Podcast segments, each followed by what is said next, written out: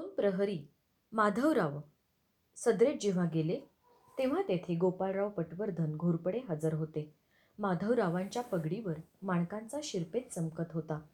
अंगात तलम मलमलीचा चुणीदार अंगरखा व पायी तंग विजार होती. गळ्यातील मोत्यांचा कंठा लक्ष वेधून घेत होता. सदरे बाहेर येताच सेवकानं जरी चढाव पुढे ठेवला तो पायात घालून माधवरावांची पावलं दिल्ली दरवाजाकडे वळली. पाठोपाठ पटवर्धन घोरपडे जात होते. दिल्ली दरवाजाजवळ मल्हारराव रास्ते सामोरे आले. मुजरा करत माधवराव म्हणाले मामा आम्हाला वाटलं तुम्ही येत नाही. कालच ताईसाहेबांची आज्ञा झाली होती. आम्हाला कळलं. मामीसाहेब पुढे गेल्या ना? हो. मग निघूया ना? जशी आज्ञा. मल्हारराव रास्ते म्हणाले चला दिल्ली दरवाजासमोर जाताच माधवरावांनी पाहिलं.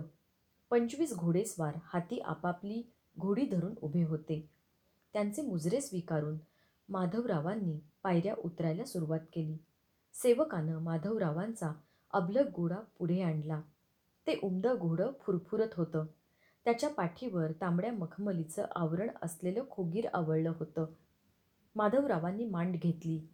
सारे आपापल्या घोड्यांवर स्वार झाले. माधवरावांनी मान उंचावली. नगारखान्यावर भगवा ध्वज डौलानं फडकत होता. नकळत माधवरावांची मान झुकली आणि क्षणात त्यांनी घोड्याला टाच दिली. पाठोपाठ घोडी जात होती.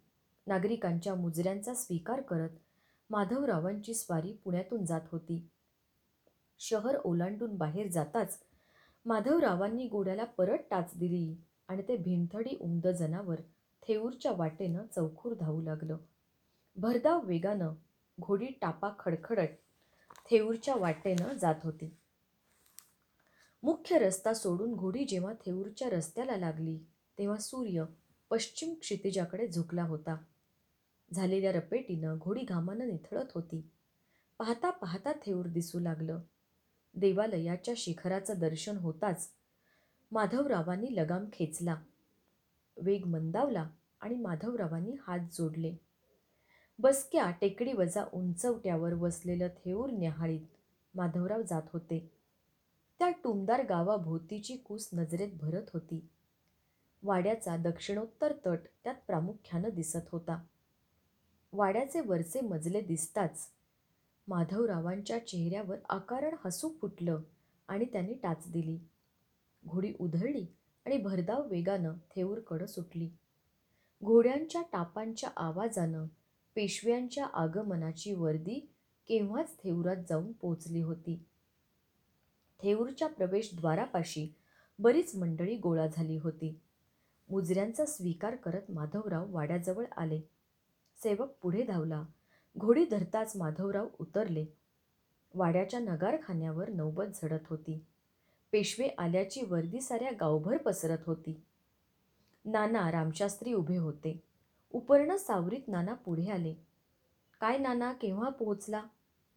दोन प्रहर दिवस असताच आम्ही मुक्काम गाठला नाना म्हणाले. बोलता बोलता माधवरावांचं लक्ष पाठीमागे गेलं.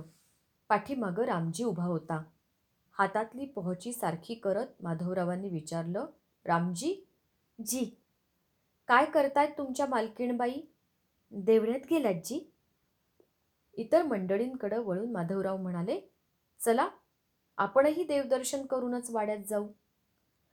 माधवराव मंदिराच्या दिशेनं निघाले. पाठोपाठ पटवर्धन घोरपडे नाना त्रिंबकराव इच्छारामपंत ढेरे दरेकर ही मंडळी जात होती. देवालयाजवळ ते पोचले प्रवेशद्वारी सेवक उभे होते. माधवराव पुढे झाले. त्यांनी प्रवेशद्वारातून आत पाऊल टाकले. समोरच्या चिंचोळ्या ओवरीतून त्यांनी पाहिले. देवालयाचे अंगण मोकळे होते. अचानक हसण्याचा आवाज त्यांच्या कानावर आला.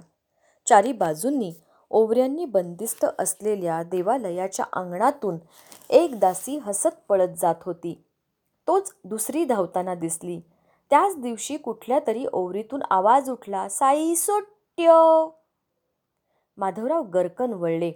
पाठीमागून येणाऱ्या शास्त्री बुवांना सावरता आलं नाही.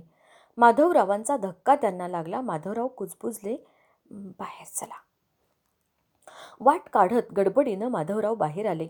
पाठोपाठ सारी मंडळी आली. ती गोंधळात पडली होती. शास्त्री बुवांनी विचारलं का श्रीमंत? आत खेळ चाललाय वाटतं. त्यात व्यत्यय नको. आपण तोवर इथंच बसू. आपलं हसू दाबण्याचा रामशास्त्री प्रयत्न करत होते. नाना तोंड फिरवून उभे होते.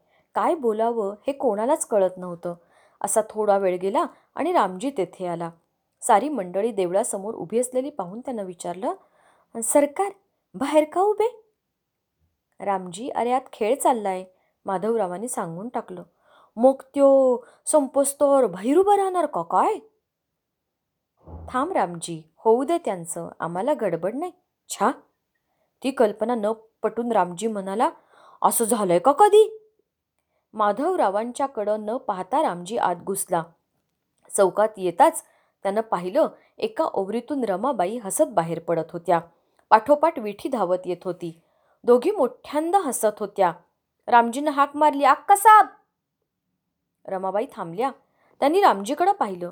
कपाळीचा घाम पदरानं टिपत रामजीजवळ येत त्या म्हणाल्या काय रामजी काका? काय काय? सरकार कवा धरणं दारात येऊन छान उभी आहेत? खोरो? रमाबाईंनी विचारलं. काहीतरीच सांगतोय रामजी काका नाक उडवत विठी म्हणाली. तोवर रमाबाईंच्या इतर सख्या तेथे गोळ्या झाल्या होत्या. त्या सर्वांवर नजर टाकत रामजी विठीला म्हणाला तू लई शानी एवढी नौबत झडली ती बी ऐकू आली नाही. सरकारात येऊन तुमचा खेळ बघून माघारी वळलं तरी बी खेळायचास तरी बी खेळतायसास. खेळ का सोंग बघ जा दारात उभी आहेत अगो बाई म्हणत रमाबाईंनी तोंडावर हात नेला.